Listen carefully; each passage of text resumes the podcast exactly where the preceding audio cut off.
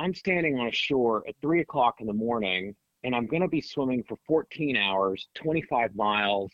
I cannot think about the strokes that I'm going to take in 10 hours. I just think about the strokes I'm going to take right now. I'm, I'm thinking about that first duck underneath the waves in the pitch black dark and those first few strokes. And when I have a low point later in the day or something, my wife will go, just take 10 more strokes. Hmm. Just keep moving in that direction, and then we'll revisit it. Welcome to the Live the Path podcast, where we meet real people leading unreal lives. When I first met Bruckner Chase, we were both living in a posh Memphis, Tennessee suburb and attending a college prep school. And then Bruckner decided to go to Australia as a foreign exchange student. The next time I caught up with Bruckner, he had done several Ironman triathlons and other extreme endurance events, and his life had taken a very different direction. Full triathlons, ultra distance open water swimming events, and on land ultramarathons. Over the past couple of decades, Bruckner's founded the Ocean Positive Foundation and the Ocean City Swim Club. He teaches lifeguarding and ocean safety skills all over the world, including American Samoa. The last time I caught up with Bruckner, he'd just come out of the ocean off the coast of New Jersey where he was training about 50 people how to paddleboard safely. I think you'll find his story instructive, compelling, and inspiring if you're trying to choose your own life path. I hope you enjoy my conversation with Bruckner Chase. Hello there, Bruckner. How are you doing this morning? Doing great. It is fantastic to talk to you for this. So excited here as well. First of all, thank you so much for taking the time to talk to me. I know that uh, you, you have a thousand other things you could be doing right now. So I thank you. I think that this interview hopefully will be something that will help a lot of people listening. I, I just want to start by saying you, we're going to cover your, your professional and personal achievements in the introduction, and they're truly extraordinary. I've been following you for a long time. And we'll place a link to, to your website in the episode notes below so that people can check it out for themselves. But, you know, the striking thing about you, Bruckner, we've, we periodically get back in touch, is that you're basically the same guy that I knew when we were 13. I, I'd like to think so. You know, I think uh, we both feel a little bit older, a little bit more weathered, but I, I still am that same uncomfortable, awkward 12 year old as I was when we first met. Yep. Yeah, I think it, the core of Bruckner stayed the same, and that's really the beautiful thing is that uh, all of what you've accomplished and the fame that you've accomplished to some degree has really not changed you, and I, I love that about um, about you. But I, I want to get right to the heart of the matter. This podcast is called "Live the Path," and it's it's to highlight people that consciously, intentionally choose their path in life, and and really for the purpose of inspiring others to do the same. So when I think of someone who is living this out of the box life, at least it seems from the outside, you're one of the few people that immediately come to mind. So we'll get we'll get right right to it. Um, the first question that always occurs to me is how do you do it? You know, how did you create this life? And if you could comment on that and whether you think you chose your life path or maybe it chose you.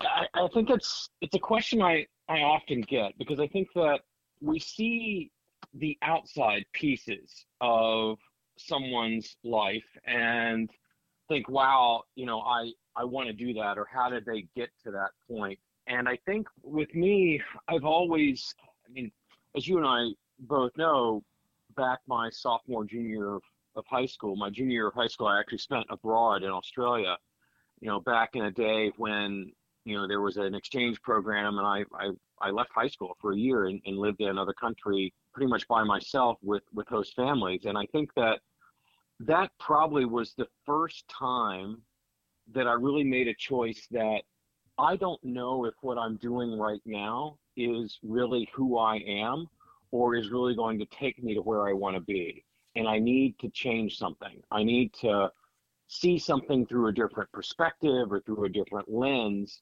And when i found out about this exchange program and the opportunity to do it I pursued it with just a single focus. I mean, it was just my singular focus for a year. And I think that, so that was what, age 16, that I completely left everything that was familiar to me and said, what else is out there? And that singular experience has probably responsible for shaping everything else I've ever done.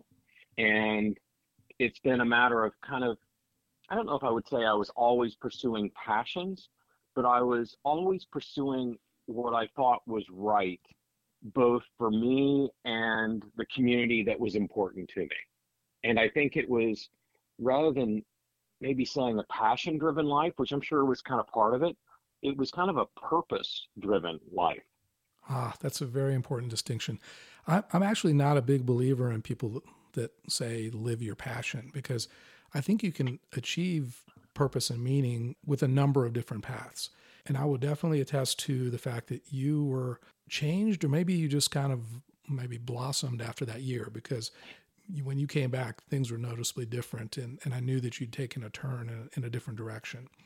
Um, so that, that's very, a very good point that, that that year really changed you. And, um, you know, so the, the next thing that comes up for me is you actually articulated it beautifully. When you came back, all of a sudden things were different. You know, you, things you were, came back into the, the world that you came from didn't really make sense anymore.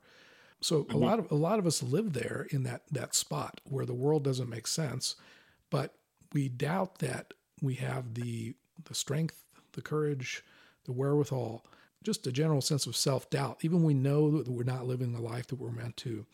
Self doubt often will keep us uh, in that comfort zone. Um, and and personally, you know, I, I got on a track that I couldn't get off of for 30 years. So I was a medical doctor, and mm-hmm. once you get far out on a on a path, even when it's not the right one, it's very tough to make a change because you always have that nagging sensation that if I change, I'm going to lose things. I'm going to lose money. I'm going to lose status. so how do you get past that self doubt, Bruckner? Can you speak to that? Yeah, I, I think because as I've gotten older, I agree with you. You know, where you read a lot of you know Hallmark card quotes about live your passion, and I'm like, that's that's a great sentiment, but what does that really look like in reality? And I think that as we get older, we have obligations. We have people we care for. We have kids. We have a wife. We have a commitment to community that really kind of draws us to be of service or do certain things that are here. And I think that's not necessarily a bad thing to feel like I can't go out and just live in a monastery because I've made these commitments to this life. Yet yet recognizing that the way we interact with those commitments and the way we interact with this life that we've kind of built around us can be both freeing and or a burden, depending on our perspective. So, not everyone, you know, if, if someone has, you know, kids and family and job and a commitment to community, you know, they may, it, it just, it may not be realistic to go, well, I'm going to go off and live in another country. I'm going to go do this. I mean, they could do that, choose that, but it, it may not be something that they can live with literally uh, or figuratively after that fact. And I think that I've noticed little things. I mean, there have been big moments in my life where it was a really scary change. I can remember leaving a job that was just not right and going, I've got to change this. And then dealing with the repercussions of that choice for, for some time, but recognizing that if I stay here, I'm going to be suffering. And often that suffering that I was feeling was because I was clinging to something that I thought I needed or that I thought had to be a certain way. And letting go and recognizing that clinging to something that was how I thought it should be or what I thought I needed was causing me to be miserable in the situation. And it may take some time to navigate out of that. Like you described, you know, 30 years in the medical profession, and you've begun finding a, a way to move away from that to more of this other purpose, you know, it, it, it isn't necessarily going to be overnight. There's a lot of stuff that I've worked towards that has taken years to really get to a certain point where it's like, this is what I can now do. And it's a, it's a matter of being being patient and rolling with I'm on this path. These little moments are kind of scary, but once I get past that scary moment, I'll feel relief or I'll feel like, yeah, that was that was right. I think if I were to stay afraid the whole time and not have any sort of moment of peace or awakening, then I'd start to think, well, maybe this isn't quite the right way that I should be moving. Hmm. So those little moments that you're describing, I think that makes that makes a lot of sense because the big payoff may not be for another couple of decades, but you you're what you're saying is that you've got this huge fear that you're dealing with, but as you move closer towards your path, you get these little hints that you're doing the right thing. Am I describing it? Yeah, I, I think that would be I think that'd be about right. That uh, you know, there's the fear of the overall change, but then there's, you know, perhaps a fear or, or hesitancy in just the little first steps, like handing in that letter that says, I need to, to leave this job, or sitting down with someone and going, we need to end this relationship. And that might be an employer, it might be a partner, might be a friend. So there's going to be little things that are just difficult. I don't know if it's necessarily afraid, but but difficult uncomfortable. And I think that recognizing that sometimes landing on the purpose that you're supposed to be on isn't going to be comfortable all the time. Mm-hmm. That suffering and discomfort is a fact of life, but we recognize it for what it is and we move through that to find a kind of a greater peace or fulfillment. Hmm. Yeah, that's I, I would agree with you very much on that. In fact, I, I think comfort is a, an enemy in a lot of people's lives. Uh, seeking comfort is often the opposite of the direction you should be heading. Um, were the, mm-hmm. did did you have a clear picture of where you were headed, or did you not know exactly what quitting your job was going to lead to? I I never had. I can't remember ever having a clear path that really said this is what you're going to end up doing. Like if I just look at the skill set I have and the professional stuff that I do now, there wasn't a path to that. It kind of where I am now kind of was a synthesis or an accumulation of all these experiences that now people from the outside going, Oh, you're involved in so much. And I'm like, yeah, it can seem that way from the outside, but in my head, it's all this one singular mission. I'm very focused on ocean and community issues, and everything I do really feeds that mission. And there might be other like pieces of it or trappings of it that that look very, very different or or are very um, the actions around them are very different, but the mission is is kind of all the same. And I think that I was more sensitive to perhaps the feelings along the path and how much resistance there may have been and letting that guide me. I've been an endurance athlete since I for a very, very long time and usually found myself in, in more extreme endurance events and so I was always uncomfortable. You know, running for 26 hours is often uncomfortable.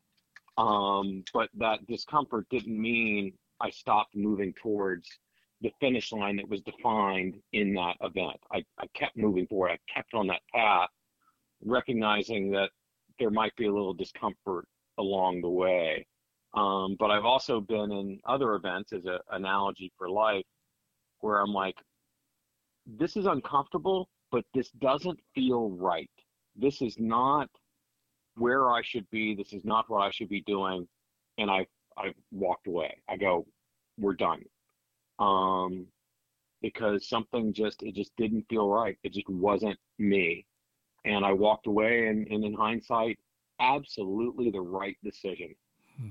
And I think that I've learned to be really sensitive to where do I where does this fit in my purpose and my mission and is it is it right because sometimes the discomfort is it's not just like oh my feet hurt or my legs hurt or i feel a little bit awkward. It's something deeper and it, i'm having a hard time articulating it but i think i'm definitely someone who kind of goes by feel and i i pay attention to subtleties around me. Hmm.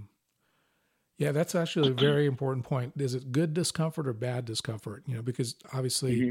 you know you, you could expose yourself to suffering and, and it's not getting you any closer to your purpose but what do you do to distinguish those two? I, I know that you meditate. Is that the skill that you would say comes in handy or yes absolutely so i i have a, a very uh, committed meditation practice that's really become extremely important to managing a lot of stuff in the last few years. But I also think that even prior to having that mindfulness meditation, guided mindfulness meditation practice, I was always kind of prone to that sort of internal situational awareness and recognizing where I am in the environment around me and that kind of non emotional response to what's going on around me. Right now it's it's like this. And uh, my meditation teacher phrase i hear often is just be uncomfortable. You know if you're sitting for 30 minutes or an hour it's going to be uncomfortable.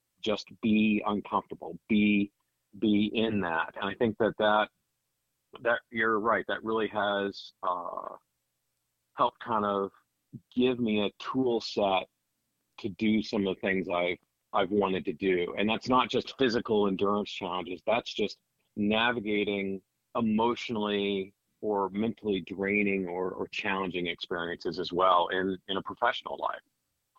Hmm. We're getting to some very, very important topics, and, and, I love what you're saying. And that that inner awareness is absolutely key. Otherwise, you're driving in the dark with no headlights. Um, and many of us can live an entire life like that where we're just going from thing to thing and not really listening to what our inner consciousness or God or what, how, whatever you want to call that, that presence that tells us this is right, this is not right. Here's a, another analogy. I mean, one of the things that I do is I, I work as an ocean lifeguard and I, I train ocean lifeguards. And so I've, I've been in experiences where I've, you know, gone into the ocean to save someone's life. And that experience so just look at these two people in the exact same environment. For me it's uncomfortable. You know it's it's challenging. You know the waves and the surf it's uncomfortable it's challenging but i'm trained and prepared for that. For the person i'm rescuing who's in exactly the same physical element is terrified and possibly losing his life hmm. i mean that's so we're both in the same spot in the same surf, in the same water, in the same waves, for me, it's uncomfortable, but I'm trained to do something and perform something in that setting. For that other person that's in it, his life is in danger. It is life threatening, and he's terrified, and he wasn't prepared for it. It is bigger than what he was prepared for. Mm. And I think that maybe that's a, a helpful analogy that how we respond to what's going on around us. Are we prepared for that challenging experience? And what do we do when we're in it?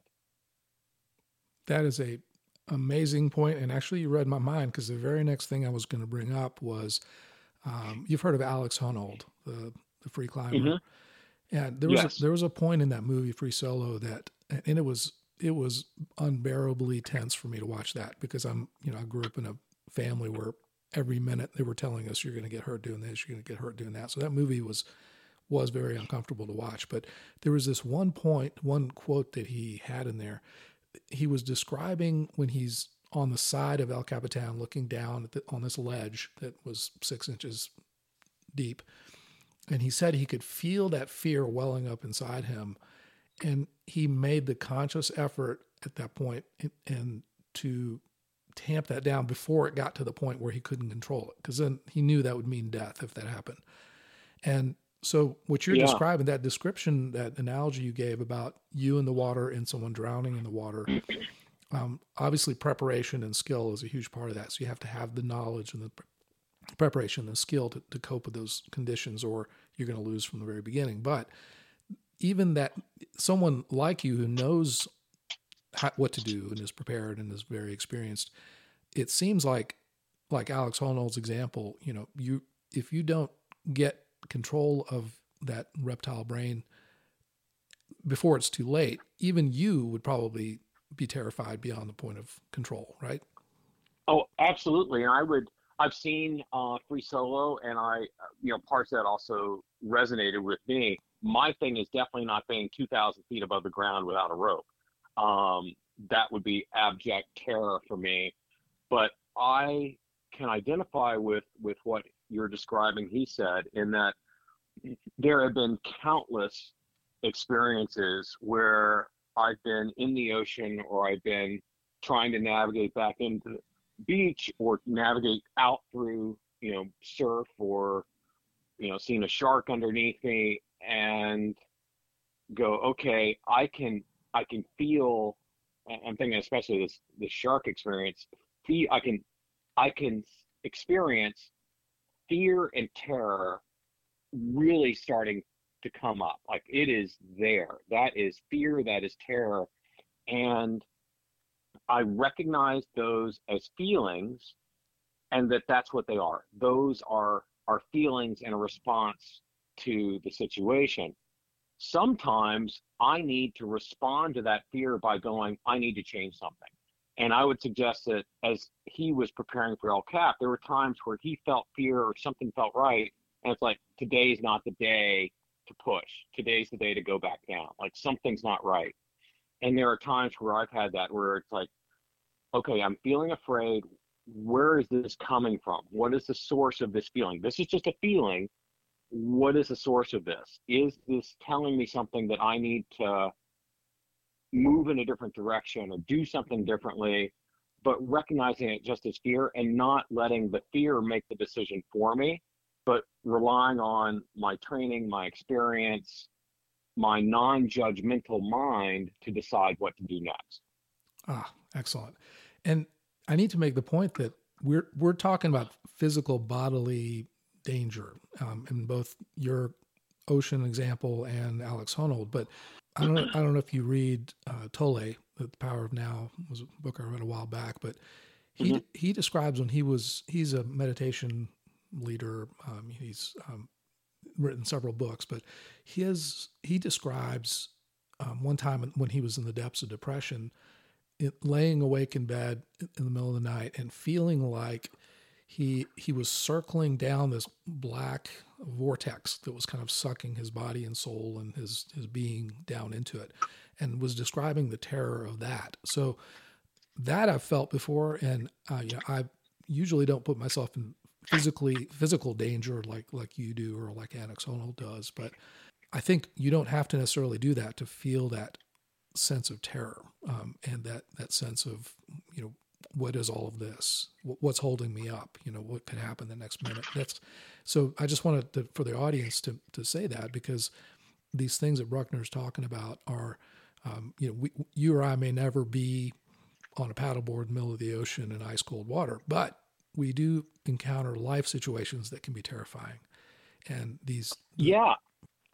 And I would suggest that, I mean, really the, you know, I often tell stories about the physical experiences, but what Eckhart was talking about, what I've experienced as well, is there have been equally fearful or, or scary experiences just in navigating a professional or uh, land career. And I think one of the things I, have talked about with some people recently is this imposter syndrome.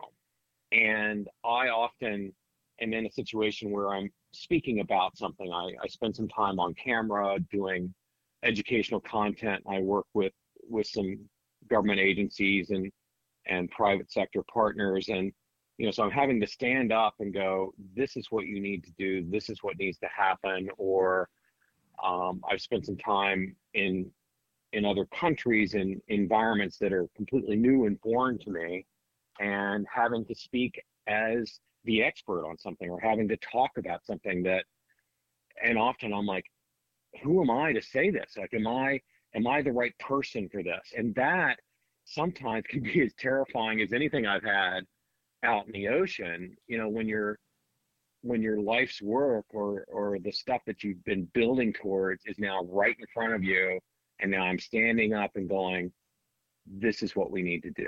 This is important. And I will tell you that that has, that is an equal level of terror, fear inducing experience as looking at a huge wave about to crush me. Hmm. Wow. Yep. I 100% agree. I, I, I have, I can say I have a similar experience to relate, and that is I've done eye surgery now for you know, 26, 27 years, and I'm extremely confident in the operating room, and it's it's my professional identity. I know I can any situation I can deal with it. I'm I'm confident. I'm fluid. Um, I'm good at it. So I've gone from that, left that behind, and gone from that to uh, teaching wellness and nutrition and meditation and those things. And I recently had a friend. I don't know if he was a friend. I can't remember, but I was in a conversation and, and telling him about what I'm doing, and he said, "So what makes you qualified to talk about nutrition?"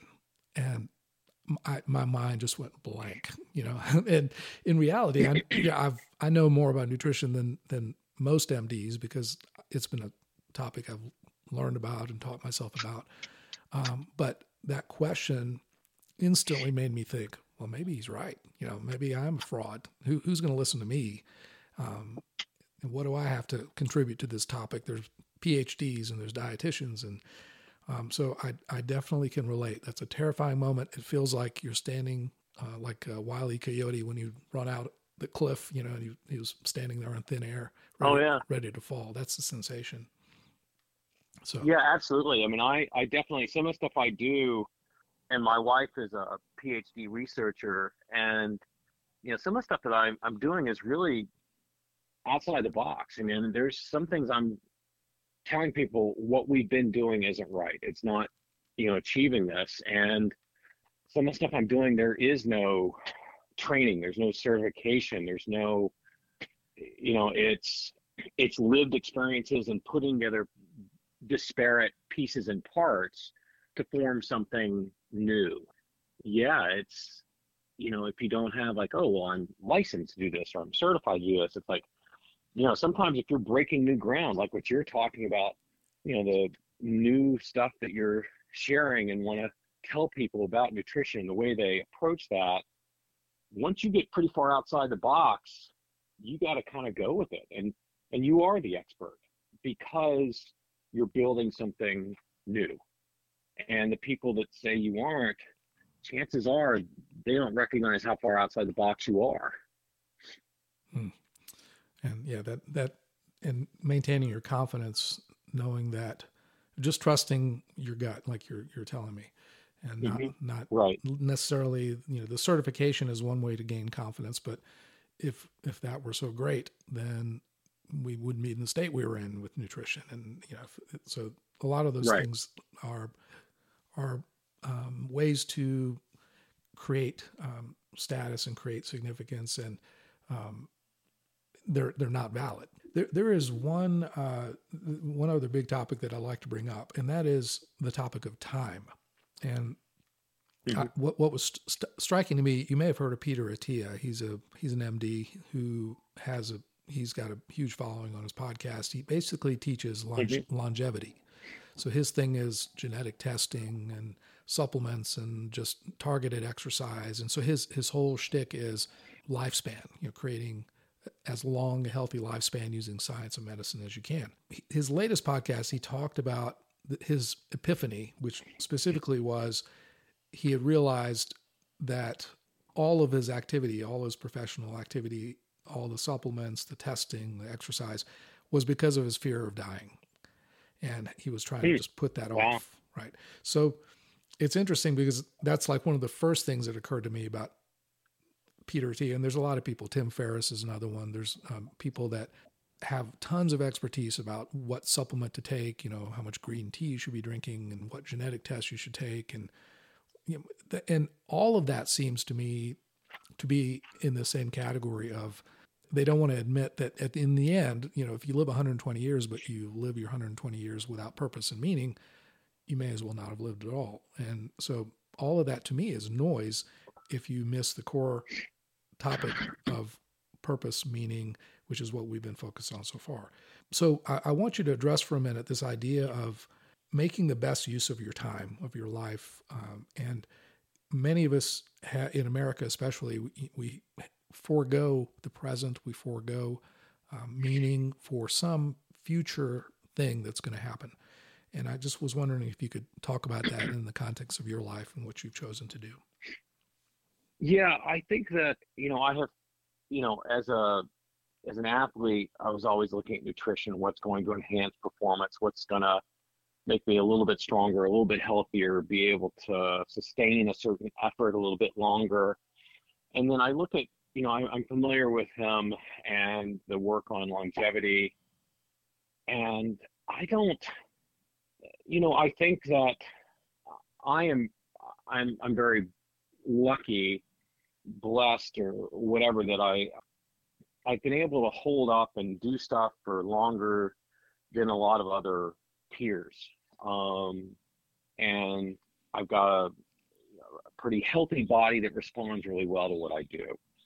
And I don't know if I would, I've never felt the need to do something with the sole purpose of will it help me live longer?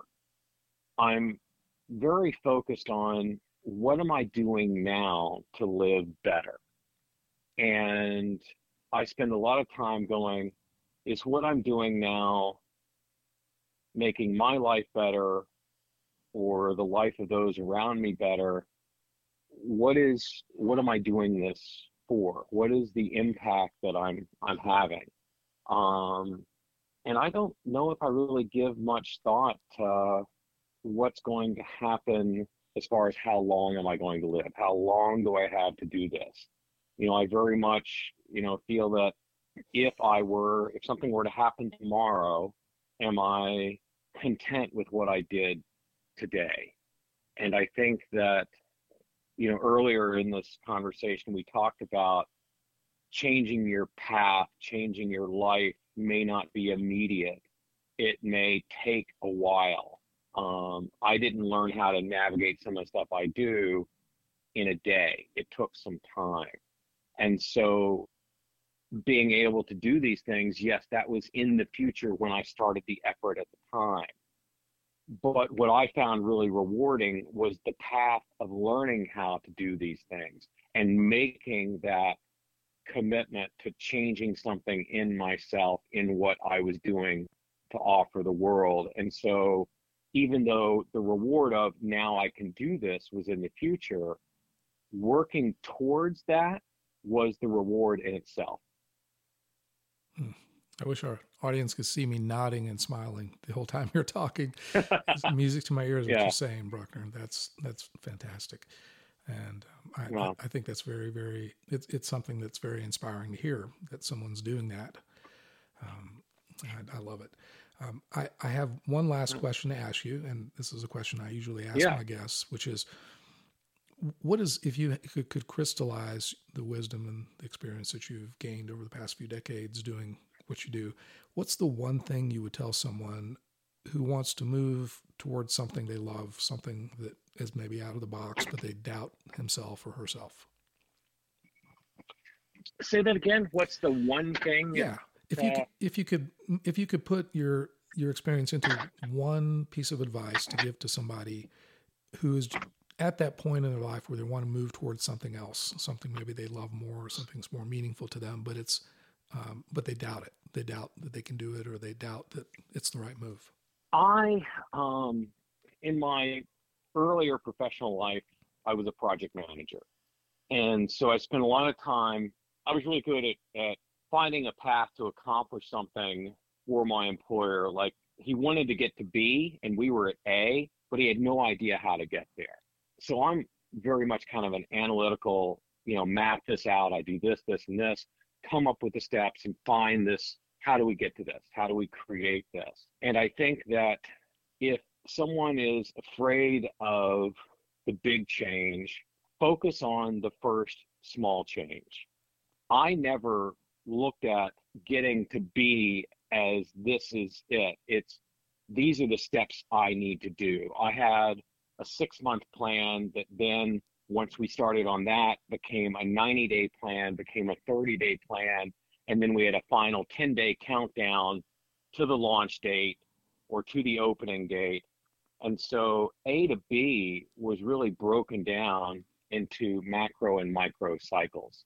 And I think that someone who's going, I want to change this, I want to become this. Like, I would, I don't know how it worked for you, but while you were doing eye surgeries, you were also learning and formulating your ideas around nutrition and what was right for you, and then taking that to what would be right for others or what would be insightful to others. So you're working on your primary stuff at the same time, slowly collecting information and knowledge and wisdom and insight into this other thing. And with me, where it might be that I was working in this job and then 10% of my time was pursuing this other sort of purpose or exploring this potential change, as I got further and further down that path, what was just 10%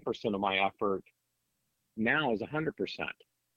And don't get too hung up on what the change is going to look like in the end, but what might that path to the change look like just tomorrow?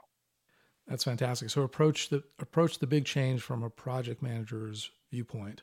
Uh, I think you'd make a great coach, Bruckner, like a, a, life coach. well, well, you know, the other thing is I, I, I used to do, so I, I do these really long distance swims and my wife would be on the support boat and you, and, and this is not a new analogy or cliche, but I'm standing on a shore at three o'clock in the morning and I'm going to be swimming for 14 hours, 25 miles.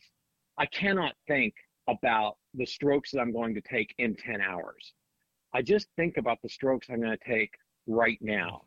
I'm, I'm thinking about that first duck underneath the waves in the pitch black dark and those first few strokes. And when I have a low point later in the day or something, my wife will go, just take 10 more strokes. Mm-hmm. Just keep moving in that direction, and then we'll revisit it.